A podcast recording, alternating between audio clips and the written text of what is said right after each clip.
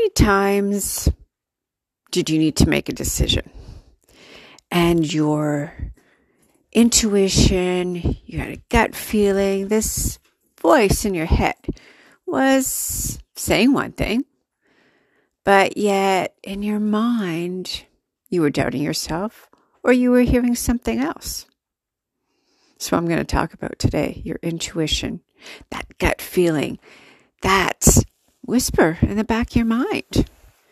You know, in life, there's often difficult decisions we need to make. Oftentimes, there's something you really want to do and really want to go for, and your gut tells you, your intuition tells you, go for it, just do it. But then you have self doubts.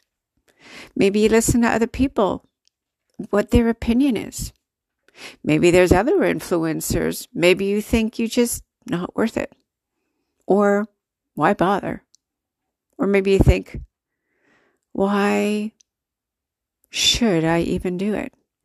Well, you know what? I say listen to that intuition, listen to your gut feeling, listen to that little quiet voice because you know what? It never fails you.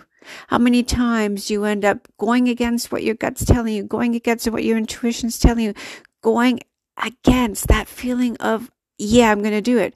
How many times have you not listened and then you end up saying, I should have gone with my gut feeling. I should have listened to it. I should have just gone for it. I should have listened to my intuition. Because you know what? It never fails you.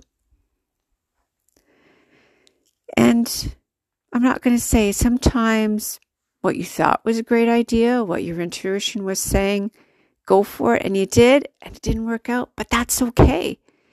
Instead of considering it as a failure, considering consider it as a learning curve go for it again, do it maybe a little different.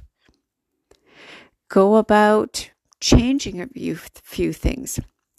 But if it truly feels right in your gut, in your intuition, that little voice is telling you just do it, then I say go for it. You know, I've done things in my life as well that have quote unquote been a failure. However, I don't look at it as a failure. I look at it as a learning curve because then I change it a bit. And I'm encouraging you, change things a bit. But never doubt your intuition. Give it value, value yourself, value who you are. And never mind other people, what they might say or what they might think. You are you. You're not somebody else. So value who you are, listen to your intuition, and follow your heart. If you love what I'm saying today, then I'd love it for you to subscribe. Let me know your thoughts. Take care, love who you are.